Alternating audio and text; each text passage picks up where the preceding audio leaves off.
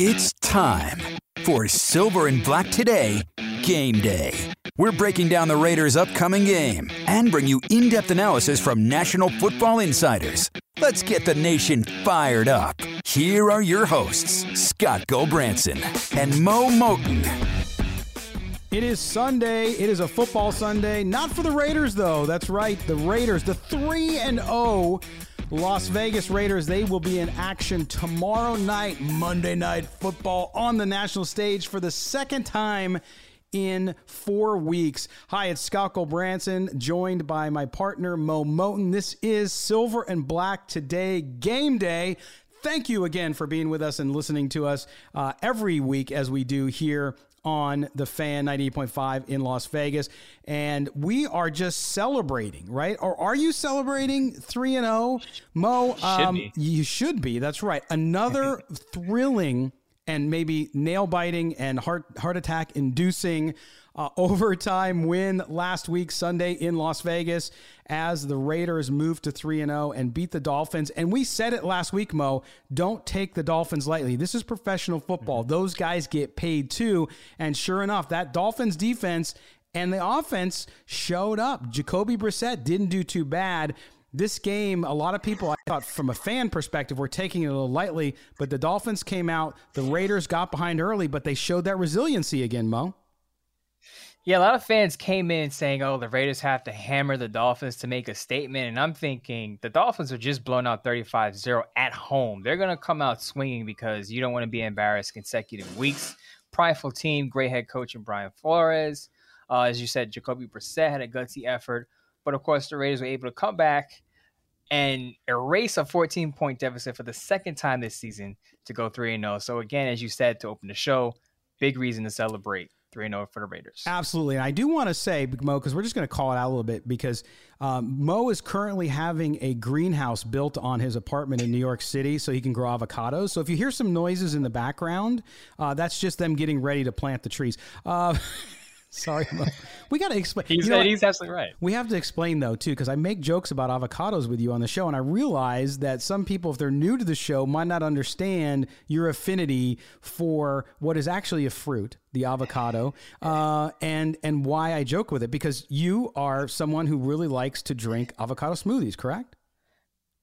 I was trying to keep my avocado garden a secret, Scott, but as you can hear from the drill in the background, I can't keep anything a secret around here between you and the guy drilling the garden here. So just letting fans in on my home living style. But Mo, back to the Raiders now and that game. I mean, the thing about it was they again started off slow on offense, and it was concerning. I know a lot of Raider fans were getting worried because, to your point, a lot of them felt like, okay, we have to prove that this team is good. We have to go out there. The fans said, and we have to kill them. Like you said, they lost 35-0 last week, but again, professional football, you never know week in, week out. The Raiders struggled early, primarily again, because they couldn't run the ball. Their offensive line, which has played good at times, struggled as well. Talk about that first half a little bit and what we saw and why the Raiders found themselves in that 14-0 hole. Well, first of all, the Carr threw an interception, and a lot of people were quick to say, oh, there it is. There's Derek Carr messing up. There he is, throwing a pick. And, some people said, well, Foster Moreau should have kept running. I believe Derek Carr took blame after the game. He said he made the decision to throw the ball before Foster Moreau even made his decision. So he took fault for that. Raiders fell behind with that interception for a touchdown at pick six. But I felt like – watching Andre James snap the ball is like riding with a reckless driver. Seriously, every time he snapped the ball in the first half, I was nervous. Now, of course, he settled down the second half, but between the offensive line, the snapping, and Carr got drilled early. I believe he was sacked early, too. Brandon Jones, I believe, had 2 sacks in that game. But, it didn't look good at the beginning, and it started off slow, but that safety that Jacoby Brissett threw to, I believe, was Jaden Waller in the end zone, and then Casey Hayward comes up with that tackle. That turned the game around. You start to see the Raiders of last week with the Pittsburgh Steelers just kind of controlling the game and staying into it, and the offense pulling through to score some points. And you know what? And I don't want anybody to take this wrong because the Raiders are a good team. I'm not saying they're not good, but the Raiders over the last 2 years, Mo, have been part of 2 of the worst plays I have ever seen called. Of course, the Jets game last year on defense which cost him his job too. And then secondarily, this pass in the end zone, I still don't understand how anybody in their right mind could think that that was a good play, but they did it. And that's really, I think, what turned the tide for the Raiders. Right. And sometimes it is better to be lucky than good, but that's what you do. And that's the one thing I kept saying to people last week during that game was, look, sometimes you come out and you face a game and you plan for it and everything's good, and then you get out there and things don't go your way. So you have to find ways to win. And that's a perfect example of that. And that means playing through difficulties, like Andre James still needing training wheels at center, right? Because that's what it reminded me of, as a kid on training wheels, and they're all wobbly and they don't know if they can balance it out. But they got through that. They protected him for the most part. But like you said too, Derek Carr has been hit hard as well, but he's standing in the pocket. He is not crumbling. A lot of people criticized him in previous years, Mo, for crumbling in the pocket when he felt the pressure. Man, when he feels the pressure now, he's staying in there and he's delivering good passes, even in the face of it. And that's the difference between Derek Carr now and previous years. I believe in previous years, when defenders would get to him, I don't want to say crumble, because that may sound a little harsh. It sounds bad. It's not like he's giving up, but he definitely didn't deal with the pressure as well. Right, and people say he would get happy feet and kind of get rid of the ball before he had to. Del Rio alluded to this, that he sometimes perceives pressure that isn't there. Mm-hmm. And this year, he is getting hit behind the pocket, but as you said, he's still standing up tall and he's still delivering passes downfield, accurate deep balls at that. Which leads me to my next discussion, which I want to have with you, which is about Derek Carr. You wrote a piece last week talking about the offense and talking about Carr, and then to me it was relevant again because you spoke in that piece up on VegasSportsToday.com, and then I wrote one in the middle of the week this week, basically saying the same thing, just expanding a little bit on it based on last game, which was that there are fans out there and even some observers who get paid to watch football who are saying, well, yeah, of course Derek Carr's doing better. He's got a better defense and his receivers are finally getting open. But you and I agree on this. That is selling him short. Derek Carr, to me, is the reason the team is 3-0. And to talk about the pocket presence, to talk about how he's dealing with pressure. I mean, Mo, go through the list again of why this is a completely different situation. And you can't just say, well, yeah, Derek Carr's receivers are getting open and, oh, he's got a great defense, but he's the same quarterback he's always been. The one point I want to bring out, and I think you also pointed this out, and I had basically a small mini chart, and I had intended air yards, which is when the ball travels through the air, how far it travels through the air when a quarterback throws a pass. Derek Carr is now at 9.1, which is his highest mark under John Gruden. I believe 2018 was 6.7, then 6.3 in 2019, then 8.2 in 2020, 9.1 this year. So he is improved in the sense where he's throwing more deep balls. He's always had an accurate deep pass, but he just needed to do it a lot more, and he's doing that this year. He's more aggressive. He obviously trusts his receivers, and I think that comes with a full offseason together with Ruggs and Edwards. So there's chemistry there. So he's okay with – he's willing to throw the ball downfield and go for the 20-yard pass instead of the check down. I believe in your article you said you can no longer call him a check down Charlie, and I believe that was pretty accurate in your description. Yeah, no, and that's the thing. Look, I know there's some people who will never like Derek Carr. I've always joked, and maybe it's not the most appropriate joke, but I always say he could cure cancer and AIDS in the same day, and people would still hate him, right? And so I think there's people, and I know people who I trust, season ticket holders, listeners of the show over the last 4 years, who message me during games, and they say, "No, just wait. It's gonna just wait. He'll blow it." And I'm like, no, I'm not saying Derek Carr won't have a bad game this year, because most quarterbacks do. I mean, you saw Aaron Rodgers have some tough times early in this season already. Of course, he came out on Sunday Night Football and had a great game. But nonetheless, my point is that Derek Carr is doing things this year that show you is confident. And I pointed out in my piece too, Mo, that during the preseason, during camp, they did an interview on Raiders.com, and Carr said, listen, my mind is free this year. He said, I have a freedom in my head that I've not had before.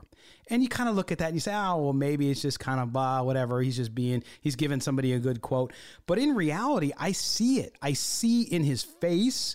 I see in how he leads on the field. The difference is, after watching him for 4 years every single game, there is that freedom. There is that, hey, I know this. This is mine. I got it. And oh, by the way, I also now have built trust with Henry Ruggs. I've built trust with Bryan Edwards, who's just come in and done an amazing job. And of course, you have Darren Waller, who's already there, and then Hunter Renfrow. So that all together, to me, says, look, Derek Carr is on that precipice of being an elite quarterback this year. I'm not calling Derek Carr one of the best to ever play the game. I'm not saying that. But what I'm saying is right now he's there.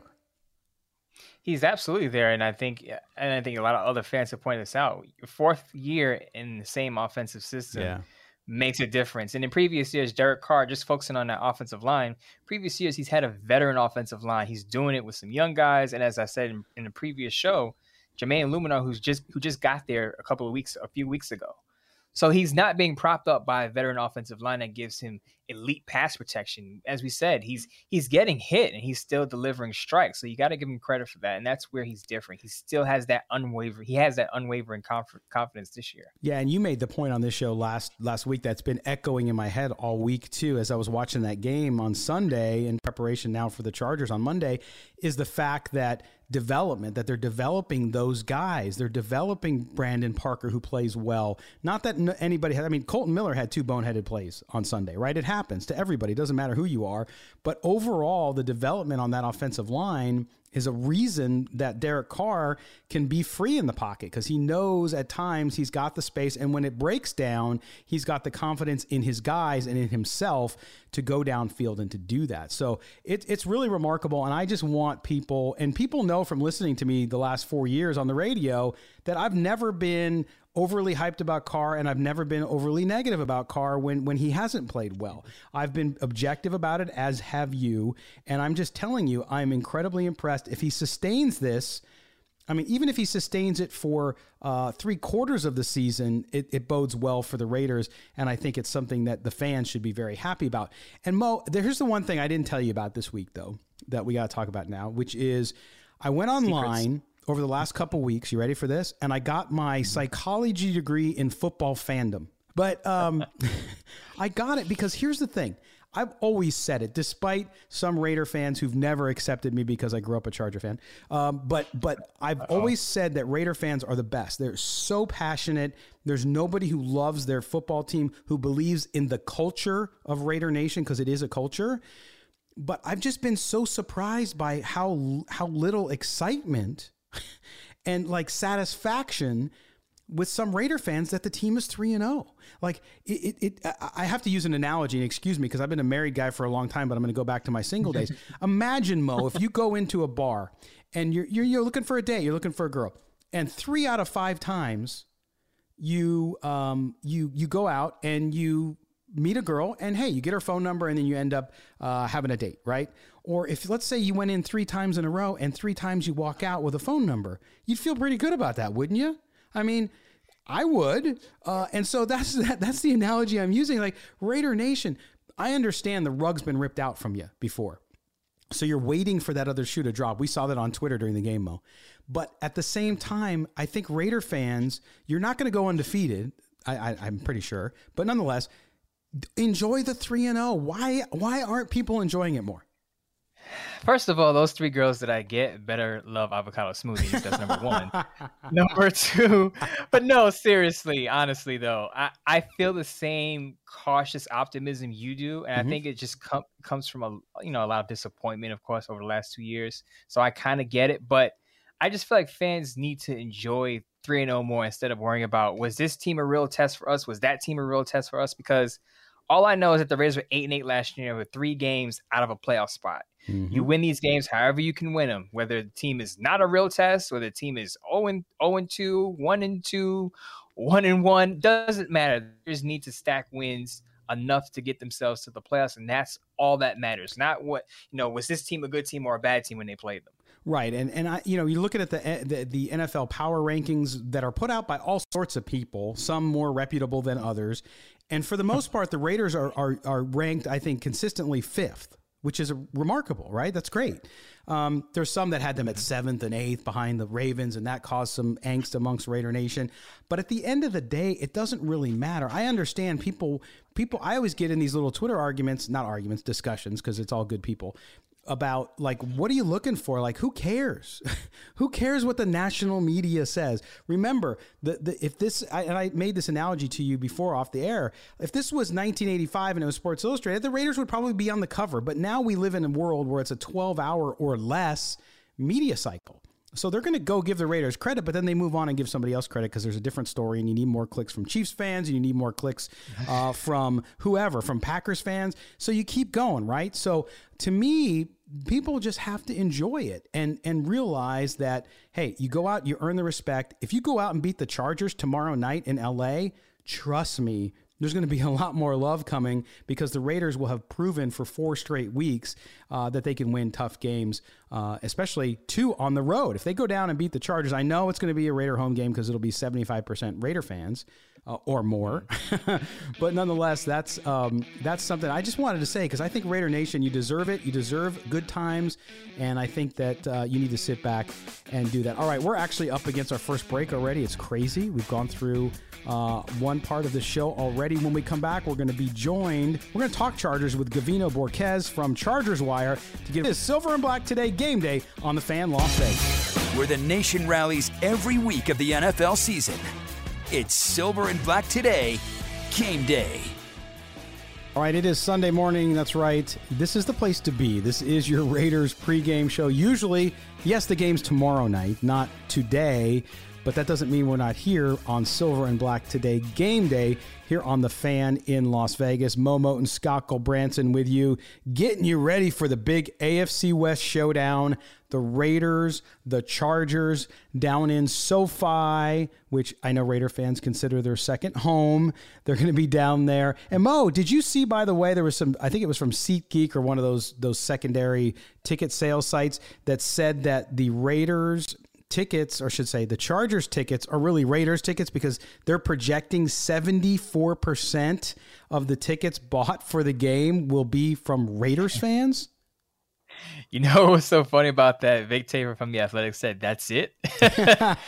Maybe he's expecting maybe an 85-15% ratio there. I would probably agree with him on that one. Let's just wait for the numbers to pile in on that one because it might be a few late stragglers coming in for that. So, well, but you know, I mean, I believe it. Yeah, I believe it too. I think it could be higher, but I will say this. The Chargers are coming off that big win at Kansas City, and we all know that there's not a lot of Charger fans, period. But I can see front-running fans suddenly wanting to go to the game because it's like, wait a minute, Chargers just beat the Chiefs. They're coming home. Right at 2-1, they're facing the Raiders, who are 3-0, who've had 2 games go into overtime. You know, a lot of people know what's going on with the Raiders, and LA is a Raider town, and that's why we have a show down there too on Friday nights, by the way. So the idea that there could be some more Charger fans or whatever they are fans that are in Charger jerseys out there, to me, wouldn't be surprising. But there's no denying, Mo, that this game in week 4 of this NFL season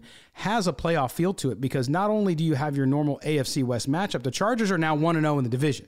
They beat the Chiefs. Mm-hmm. The Raiders are 3-0. They've yet to play a divisional game. How big is this when you start to think, look, the Raiders are set up nicely. They've now beat, right? They beat those 3 AFC teams already in the wider conference, and that has playoff implications. And now they're going with a divisional game against the Chargers on the road. This has all the feel of a playoff game in my view. Yeah, I agree with you on that one. No disrespect to the Denver Broncos, but none of their opponents have won a game yet. True. So I would view this game between the Chargers and the Raiders as whoever wins this game, you're going to look at as the best team in the division. Even if the Broncos beat the Ravens, people are probably still going to be skeptical. But I think now people are starting to come around the Raiders and say, okay, maybe the Raiders are for real. Now, if they go beat the Chargers, you say, okay, they're at the top of that division. If the Chargers win, they beat the Raiders in a good game, then you say, okay, Justin Herbert's the real deal, as many people are already saying, and they're the best in the division. Regardless, again, no disrespect to any Broncos fans who may be listening to this show. But just looking at the strength of schedule and the opponents these two teams have played, you got to look at the Raiders and the Chargers at the 1 and 2 right now. Well, Raider fans would say you shouldn't respect Bronco fans, but we're objective on this show, so we try to show respect to everybody. I try to be fair. But you bring up something too, and I talked about earlier in the show about Raider fans need to enjoy the 3-0 and some of the other things about Derek Carr and how that. But the other thing is too, there's the I call it a meme, but it's just a graphic actually, where it shows, okay, the Raiders, and they should take pride in this, and Raider fans should be really, really excited about it, that the Raiders have now become the first team to go 3-0 to start a season, beating teams that won 10 games last year, all three of them, right? And then they use the Broncos statistics from this year that say the Broncos are 3-0, but they beat teams, to your point that you said it, they're 0-9. But I would argue that just like in politics, how things are misused all the time with statistics, the Raiders, if you look at the teams this year that they've played, and they've all been quality wins, don't get me wrong, but those teams are 4-5 this year. So if you can do apples to apples, let's do that. But I do think, Mo, that this Charger team that they're going to face down in LA tomorrow night, they are probably from an offense, defense, and balance perspective, probably the most balanced team they've played. I mean, I guess you could say Baltimore, when they're clicking and they don't lose 3 running backs in a practice, might be closer to that too. But would you disagree with any of that?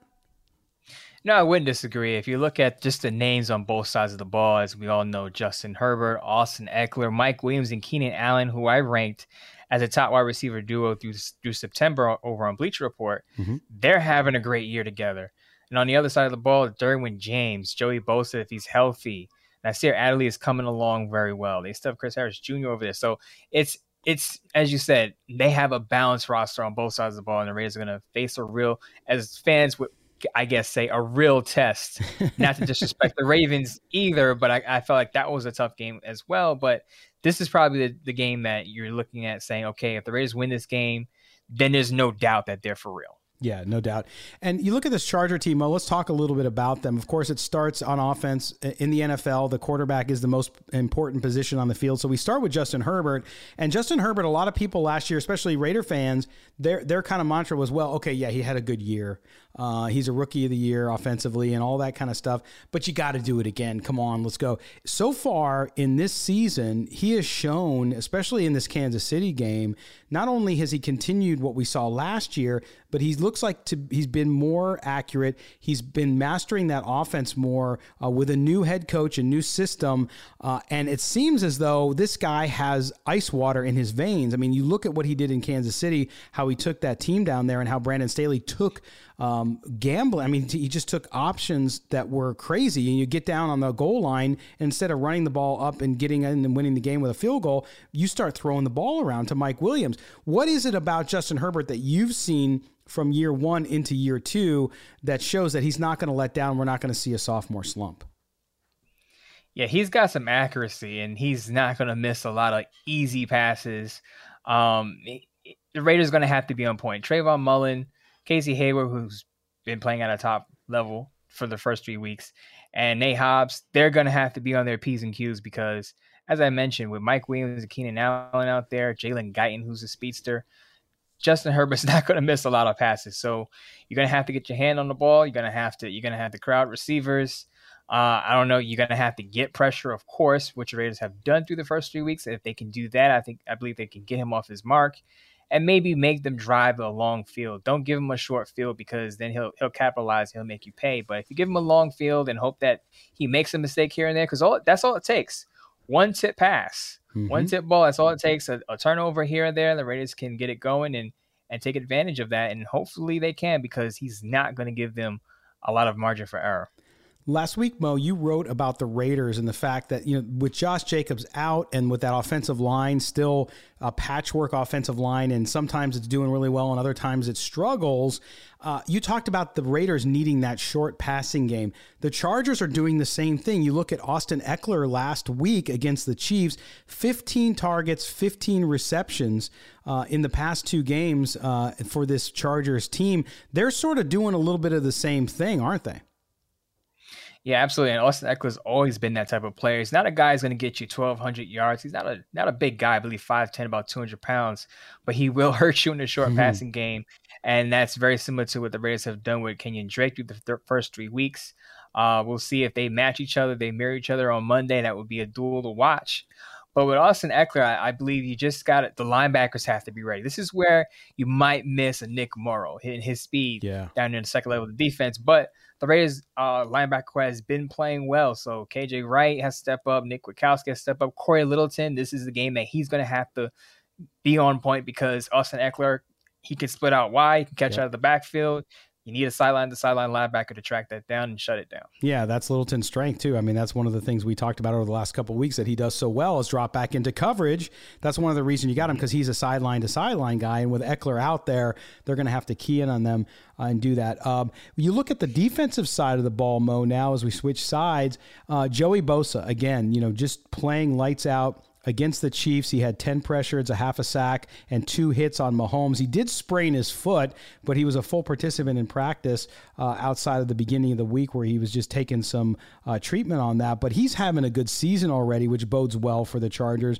Then at linebacker, you have Drew Tranquill, who's come, you know, a guy that was a highly touted prospect out of college, got hurt after his first year. Last year, you know, didn't play at all, comes out, was off used. It wasn't used very often, I should say, early on this season, but he comes alive against Kansas City. And then you got your guy, Derwin James, on the back end. This Charger defense is formidable. What are Derek Carr and that offense going to have to do in order to put up some points against this Chargers team? Yeah, first of all, don't be afraid to push the ball downfield. It's worked through thus far. Don't be afraid to push the ball. I know you rattled off some good names, some Pro Bowl players in that list, but continue to do what worked. Even against some formidable defenses, the Raiders have had some success through the air. Don't change the game plan. I understand the Chargers have a poor run game, but you want to have some balance there, and you want to challenge those guys on the back end because you don't want the defenders to cheat. You don't want the defenders to play low the box to stop the run, and you have your receivers running wide open. So what I will say is that you want to balance attack. Maybe test the rookie, Asante Samuel Jr. I know he's having a pretty good year. But see where he's at in his first game in the bright lights. Find out how good is he going to be covering Hunter Renfrow, who's I've been touting before the season started that he's one of the best route runners in the league. I say he's one of the best slot receivers in the league, and people kind of laughed at me about that. Now they're rethinking that and saying, you know what, Mo, you were right about Hunter Renfrow. I'm sure Jalen Ramsey would agree with me. Yeah, he would. He sure would. And by the way, Hunter Renfrow, I picked him to have the most touchdowns last year of any receiver for the Raiders, and that didn't end up be true. But you don't have to score touchdowns to have a major impact on the game, which we've seen from Hunter Renfrow, although he does get his share. But Mo, you look at the matchups there between that Raiders offense and the defense. Up front with that offensive line, Joey Bosa, I expect him to see him move around a little bit. The Chargers clearly know what they're dealing with there. That center to quarterback exchange with Andre James pressuring up the middle there. How important is that going to be? I mean, you're going now into week 4. We saw it really become a problem in week 3. I mean, Andre James was snapping the ball high the entire first half and even a little bit of the second half. How important is that going to be if Carr's going to have to get the ball out quicker because of that pass rushers of the Chargers? Yeah, he's got to settle in early, Andre James, and he makes me nervous every time he snaps the ball. But if he could just keep it steady, and he also has to hold his ground because at the point of attack, he's been taken advantage of if you watch the film. So guys like Jerry Tillery, who's on the inside, Linval Joseph is not really a pass rusher, but he's a strong defensive tackle who could stop the run and kind of push around a light center. Those two guys, that's going to be a key matchup with Andre James on the inside. Andre may need some help, but if he can't settle down, that could spell trouble for Carr on the interior, which would probably flush Carr to the outside into the arms of Joey Bosa. So you want to have your center hold his weight in the middle of the line, snap the ball, not high, not low, but just right for Carr so he can get the ball downfield or hand it off to Jacobs. Drake, or even Barber. Well, you talked about the Raiders continuing to push the ball downfield, and obviously Carr has had an amazing, we spent the whole first part of the show talking about what Carr has done and why it's pretty incredible. But when you look at the game plan against the Chargers, knowing what they have on defense, yes, you still got to go vertical, but what else do they have to do? What adjustments are they going to have to make from what they've done in weeks 1 through 3 when they go down to SoFi tomorrow and play this Chargers team? It's, you know what, I don't want to tinker with what works. And I know I did mention throwing the ball downfield, but I would say getting guys involved early and often. Just give the Chargers different looks, because Brandon Staley, as we know, is a defensive mastermind. He had the number one defense last year with the Rams, but he is having issues with his run defense. He may tinker with it a little bit. He may tinker with his front a little bit. So we'll find out what that's about. But if you can just mix it up, and as I said, balance is the key. Don't fall in love with the run. Don't fall in love with the pass. Give them some balance. Give them some different looks, and maybe catch a cornerback sleeping. Catch a cornerback on his heels. Maybe a guy's out of place. Get a free play. Get Waller involved. Waller's been quiet the last two games. I was going to bring that up. If he can have a big game, if he can give you not necessarily 100 yards, but 2 touchdowns, and just dominate his matchup, I think the Raiders will have a good chance to blow it open in the passing game. Well, and much like a heavyweight boxing match, we talked to Gilbert Manzano on our Friday show down in Southern California on the Mightier 1090, and we talked about Derwin James, and he had mentioned that we might see Derwin James in coverage against Darren Waller. And to me, that would be fascinating. And I think you're right. And look, Derek Carr's done an amazing job of spreading the ball around, and it's worked. But I do think in a game like this, division game on the road, when you're going to have to come up with some big plays, I think you got to get Waller involved and you got to free him up any way you can. Yeah, and the other thing is I think this is going to be a quarterback duel. I mean, Derek Carr is playing at a very high level. Justin Herbert's playing at a high level. A lot of people are debating who's the second best quarterback in the division behind Patrick Mahomes. Maybe that's debatable because now Patrick Mahomes is, I believe he's struggling a little bit with teams laying off the blitz, but that's a story for a different day.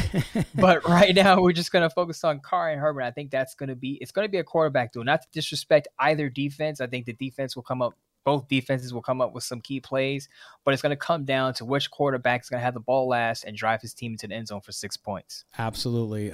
It's going to be a fun one. And just a reminder, on the show today, we have coming up on a break here in about 45 seconds. When we come back, we're going to be joined by our good friend, Brian Salmon from News 3. He's on his way to L.A., we're not, but he is, and he's going to be down there to cover the game, should be fantastic. And obviously, he's doing it on TV, so he's gonna have a whole lot of Raider fans there with him. When Mo and I come back, we're going to be joined by Brian. We're going to get his thoughts on tomorrow night's game and what the Raiders need to do in order to come back 4-0 to Las Vegas. You are listening to Silver and Black Today Game Day, only on The Fan here in Las Vegas. Don't go anywhere.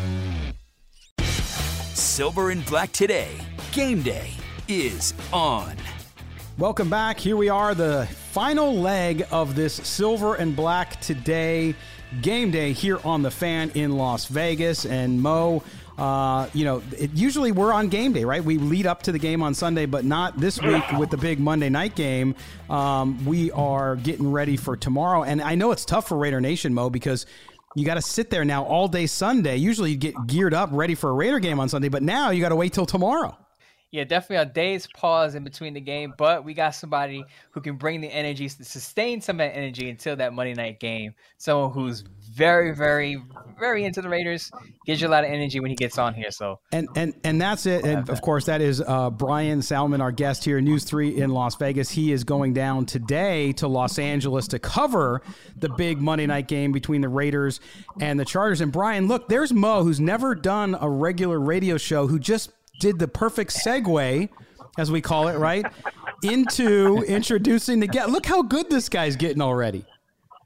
This guy's the Sultan of Segway. Mo, that's a new nickname. The Sultan of Segway. The Sultan. That's so funny because I have called him the Archduke of Avocado because he likes avocado smoothies. So now he's got another title. They're terrible. They're terrible. Man. Go ahead. Oh, terrible. Uh-oh. Mo, he fired a shot. He fired a shot. But Brian is always great because Brian is always a half glass half full guy, which I appreciate in today's world because we need more positivity as always.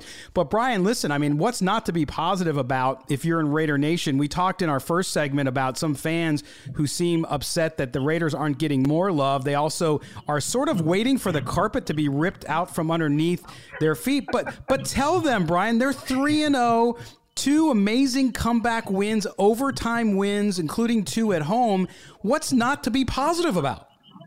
That's what I'm talking about. First things first, Scott and Mo, I appreciate you guys having me on the show. I had a ball last time. I've been sitting by the cell phone waiting for the phone call. Like, man, can I get back on the show? That's what I'm talking about. Now, I appreciate you guys having me on. But, yeah, Raider Nation, if you need any kind of evidence to be excited and happy at the fact that your team is 3-0 right now, I'm here to give it to you. How about this? The Raiders played 2 overtime games and are only – in their only games at Allegiant Stadium. So Raider Nation can think about it like this. You guys got free football for the first 2 games, in Las Vegas. I mean, what else do you want? I mean, other than the fact that they are undefeated, you got free football. So it's almost like you have a game and a half's worth of games in just 2 games. Come on. I'm going to test your positivity a little bit, Brian, just a little bit. When the Raiders fell down 14-0 last week, when they fell behind last week, I saw the tweets on the timeline. People were thinking, oh, here we go again. The Raiders are going to lay an egg at home. I was actually calm because it was still early, but tell us the truth. Did you lift your finger to reach that panic button after a disastrous start? Absolutely not. As you guys know, I need to have some T-shirts made because I really am a glass half full kind of guy. I turned to Jesse Merrick, who you guys know well as well, and he's a weekend guy at my station. So I turned to Jesse and said, man, Jesse, listen, if they score a touchdown in the second quarter going into the half, they're all good. I mean, even down 14-0, if they score a touchdown on one of the possessions that would have made it 14-7, let's say, then they're all good going into the half, and that's all they need. If you go into the half 14-0, then maybe I might look to see where the panic button was at. You know, maybe locate it to find where it's at just in case I need it. But they needed to score before the half, and they did that. And after they scored, they scored 25 straight points. Amazing. Yeah. Yeah. And it started in that second quarter. So they kept me from reaching and looking for that panic button. So I was able to grab some peanut M&Ms, which they have a plethora of upstairs in the press box, and I was all good. Yeah, no, I know. I had plenty of those M&Ms last year. The thing is, Brian, we talked earlier in the show too for a lot of time actually about this because Mo and I are very passionate about it, which is Derek Carr and his performance. I mean, everybody knows how well he's doing, but what our assertion is, we see a lot of fans and a lot of people saying, well, yeah, of course he's doing better. He's got a better defense. And we keep saying, no, you're not watching him because you were at every game last year. I was at every game. We watched him in person. You went on the road as well as you are today down in L.A.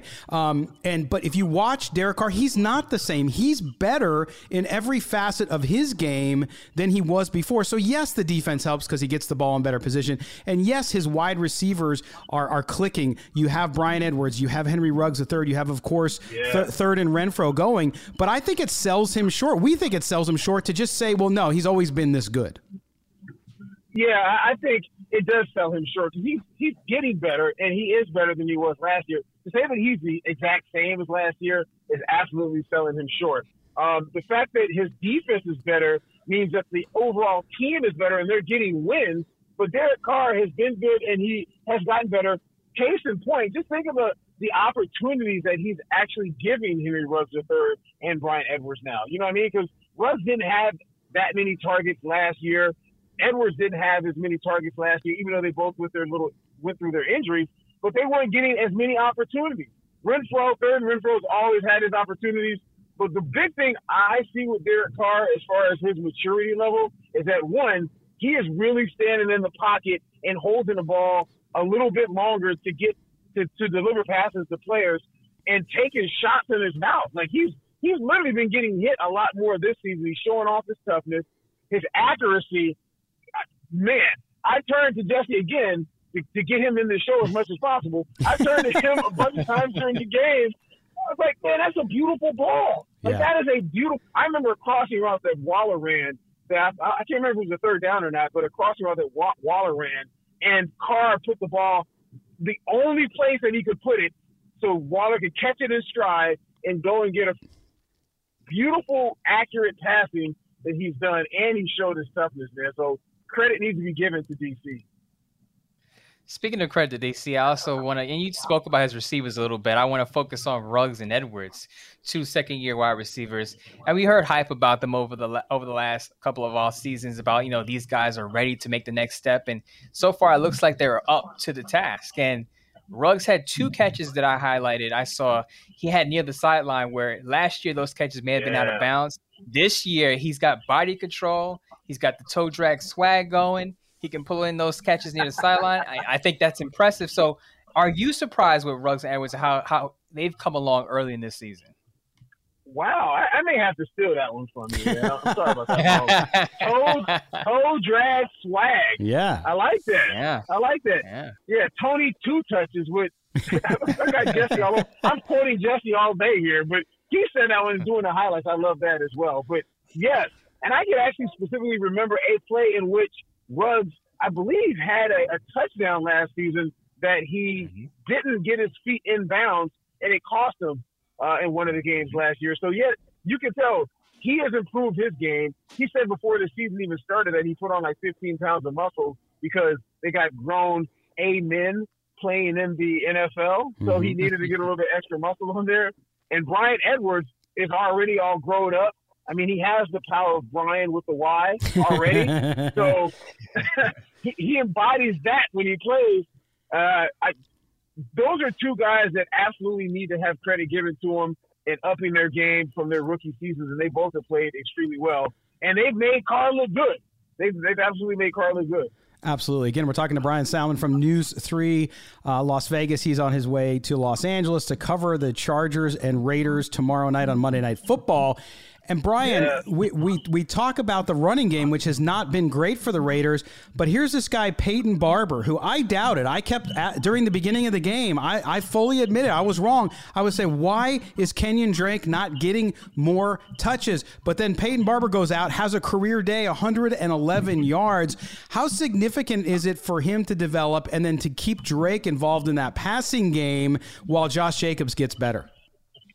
You know, let's go ahead and continue to keep the glass half full, baby. Yes, instead of focusing on the fact that Jacobs seems like he's going to be one of those injury-prone kind of guys because the season just started, you know, and he didn't even play in the preseason, and focus on the fact that Peyton Barber came in and made us think that he was the Barber that used to play for the Chicago Bears. Like, who is this Barber guy? I've never heard of him.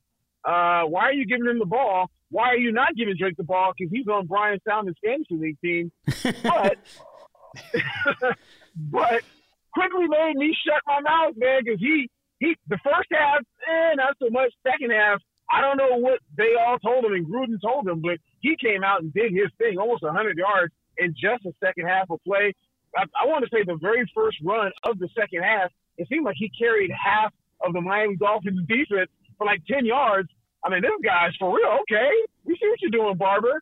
He had a magnificent game, and it allowed Drake to stay in the same position that he was supposed to be in, as if Josh Jacobs was running the ball, and he could catch the ball out of the backfield, and he didn't have to be like an every-down back, because clearly Drake is not – he's not going to be an every-down back for the Raiders. They need someone else to run the ball, and Peyton Barber was that dude for real. So keeping the glass half full, and since we're plugging friends of the show, our buddy Evan Grove from Just Pod Baby said this season feels kind of like 2016 when the Raiders had all these chaotic late-game finishes and went 12-4 and into the playoffs, as you know. Is it too early to say that this team is destined for another playoff run? Am I jumping the gun on this one, or am I on point with that? Yeah, to use one of my favorite phrases as well, you do not want to put the cart before the horse. You know what I mean? Like I got a ton of them. I've been around a lot of old guys in my time. Sitting in the catbird seat and everything else. So, nah, don't put the cart before the horse. I think it may be a little bit early to say that they're destined after just being 3-0, especially with an extra game, because the Broncos are also 3-0, and there's no way in the world I would say that they're destined to do anything this season. You know what I mean? Yeah. So, and the Chiefs are 1-2, and the Chiefs are definitely not destined to be in last place in the AFC West. So, right. Yeah, I would say maybe a little bit early. However, if I can use Stephen A's phrase, I used to work with him. I'd love to say that I gave him that phrase, but yeah, we even worked together at CNN Sports Illustrated way back in the day before he was a big name guy. However, I would say if the Raiders can win this weekend or this coming Monday, tomorrow in LA versus a Chargers team that is very good, Herbert will test the defense. Then and maybe only then you can start saying, you know what? This team is a viable contender to win the AFC West and do some things. Yeah, and funny, I did a guest spot on a station in Kansas City. I said the same thing. I said, look, if they get this game against the Chargers tomorrow, which you will be at, is a big one. And to me, if they get past that one, then everyone has to take them seriously.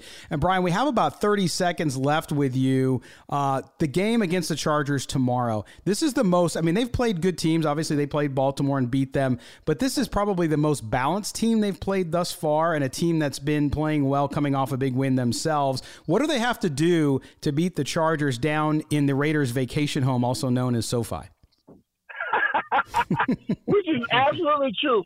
I'm fully prepared to, when I get into the SoFi Stadium tomorrow, that the Raiders will be the home team. They'll be the most popular team in the stadium by far. But what they need to do in order to win this game, I say if Max Crosby and Yannick Ngakoue, they can get to the quarterback, put pressure on Justin Herbert, I believe they can win this game. If they can do it with their front four, like they've been doing, and make him get off of his spot, maybe create a couple of sacks, and give the defensive backs an opportunity to make plays on the ball and be as good as they've been, then I fully expect them to win the game. If they can do that, Derek Carr is going to be Derek Carr. The receivers are going to continue to be as good as they've been. Waller's going to be the baller, and I really, truly believe that the Silver Black can get this dub and will get this dub.